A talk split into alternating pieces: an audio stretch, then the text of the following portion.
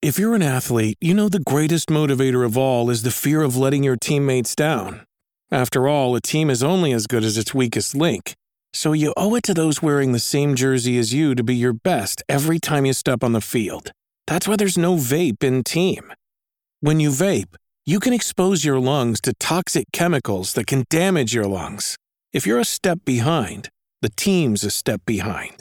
Brought to you by The Real Cost and the FDA. Hello and welcome to Minigame, a podcast about video game stories and why we love them. I'm Michael Ferris.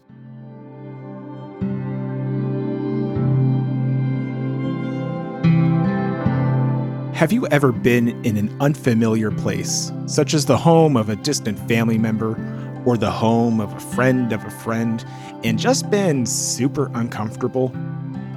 The kind of place where your curiosity kicks in and you just find yourself poking around trying to piece together the personality and history of the owners of the home. You find yourself almost playing detective. Many video games have tried to capture this feeling LA Noire, Her Story, the Myst series. But today I want to highlight a Switch game called One Night Stand, a game in which a tiny bedroom can be filled with seemingly infinite mystery.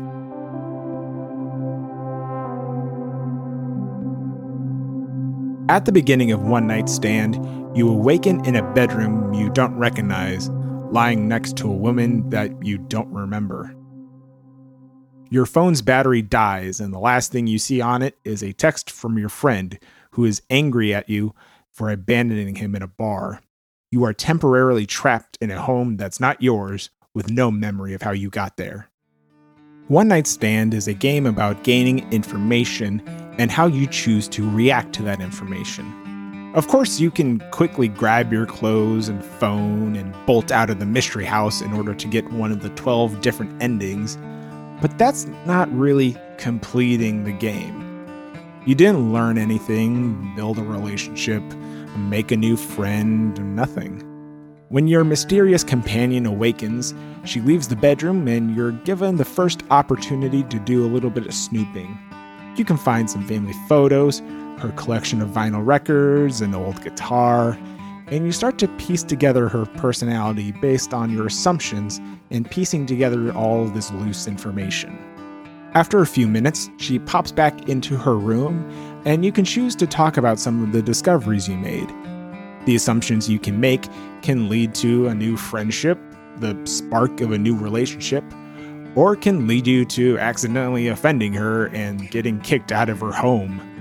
One example of this is the guitar you find lying around.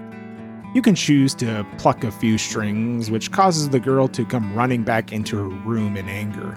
What you assumed was just an innocent guitar is actually a priceless memento from her brother. You need to defuse the situation, or else you'll find yourself getting abruptly kicked out of the house without so much as a name or phone number for your companion.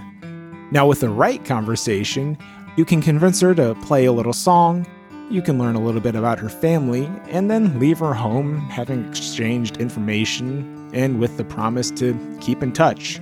It's nothing earth shattering, but that's part of the joy of One Night Stand. The whole game is one conversation that you can play again and again, each time with new information and it allows you to have the luxury of playing the what if game.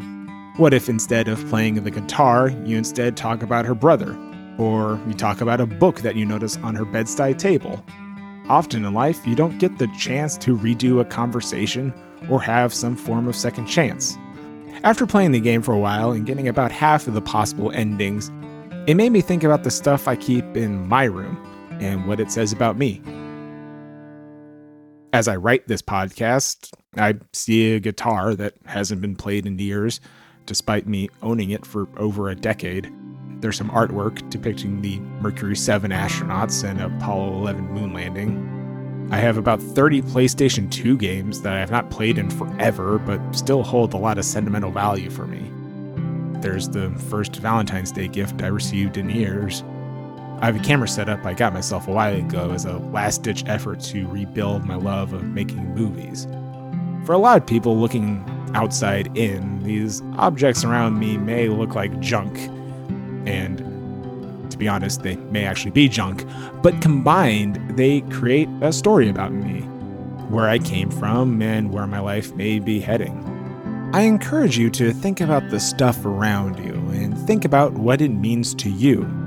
What stories do those objects tell? If playing through One Night Stand has taught me anything, is that we all have stories to tell, and the things that we choose to surround ourselves with tell those stories as well. Thank you very much for listening. Executive producer of the Lore Party Podcast Network is Abu Zafar. Minigame is written and produced by Michael Ferris. Original music for Minigame is produced by Lawrence Kelly. Follow Lore Party on Twitter and Instagram at lore underscore party. And check out our website at loreparty.com. Subscribe to Minigame in your favorite podcasting app and leave us a review on Apple Podcasts. It really helps me grow the show. Thank you very much for listening.